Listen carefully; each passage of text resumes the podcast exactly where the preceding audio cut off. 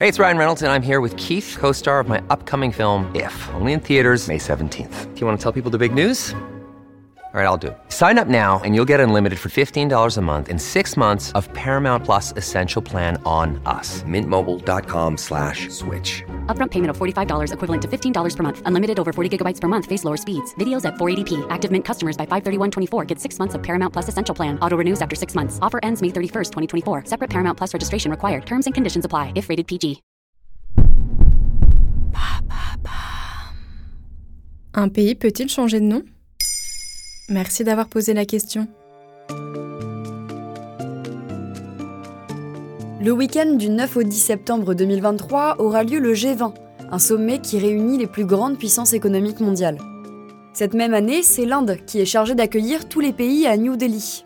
Procédure oblige, la chef de l'État indien, Drupadi Murmu, a envoyé un carton d'invitation à tous les chefs d'État des pays conviés au G20.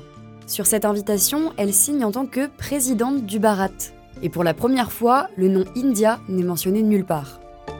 Depuis quelque temps, des bruits de couloir traînent sur le fait que Narendra Modi, le Premier ministre indien, voudrait changer le nom du pays, et ça ne manque pas d'offusquer ses opposants. Mais qu'est-ce que ça veut dire Bharat? Eh bien, c'est un mot dérivé du sanskrit Bharata, et surtout, c'est l'un des deux noms officiels de l'Inde. D'ailleurs, ce n'est absolument pas nouveau. En fait, dans l'article 1 de la Constitution indienne, il est écrit que Bharat, c'est-à-dire l'Inde, sera une nation d'État. Cet extrait réunit donc le nom du pays issu d'anciens textes hindous et l'Inde, la nomination qu'utilisaient les colons britanniques. Et c'est là que réside tout le dilemme de ce changement de nom. L'un des grands combats de ce gouvernement est de nettoyer l'héritage du colonialisme anglais. En soi, les deux nominations du pays sont utilisées dans le langage courant, sauf qu'imposer Bharat comme nom officiel va créer un clivage. C'est un sujet pris très au sérieux en Inde et qui fait débat, au-delà du changement de constitution, changer le nom en Bharat, ça s'inscrit dans la volonté du gouvernement d'hindouiser le pays. Inévitablement, ça écarterait d'autres minorités religieuses, pourtant bien présentes, comme les musulmans et les chrétiens. Des pays ont-ils déjà changé de nom dans l'histoire? Oui, c'est déjà arrivé.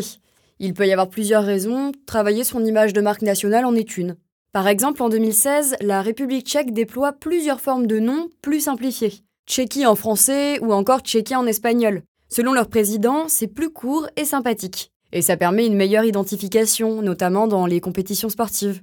Plus récemment, en juillet 2022, vous ne l'avez peut-être pas vu passer, mais la Turquie aussi a changé de nom. Erdogan a fait savoir son souhait d'abandonner la version anglicisée Turkey, qui veut aussi dire d'Inde en anglais, au profit de Turquie. Selon lui, ce nouveau nom représente et exprime au mieux la culture, la civilisation et les valeurs de la nation turque. Comme l'Inde, beaucoup de pays ont cherché à s'affranchir de leurs passés coloniaux. Par exemple, en Afrique, la Haute-Volta est devenue le Burkina Faso, le Dahomey est devenu le Bénin. Une grande partie des anciennes colonies ont changé de nom avec le temps. Et comment ça se passe concrètement? C'est au cas par cas et souvent ça dépend de la politique du pays. Quand la Macédoine est devenue la Macédoine du Nord, ils ont d'abord consulté leurs citoyens avec un référendum, puis s'est ensuivi une longue bataille parlementaire. D'un autre côté, quand Erdogan a changé le nom de la Turquie, il est passé par l'ONU, L'organisation a accédé à ces requêtes en juin 2022 et la plupart des États membres ont suivi. Bref, en somme, énormément de pays ont décidé de changer leur nom et les raisons pour lesquelles ils ont fait ce choix sont tout aussi multiples. Voilà comment un pays peut changer son nom.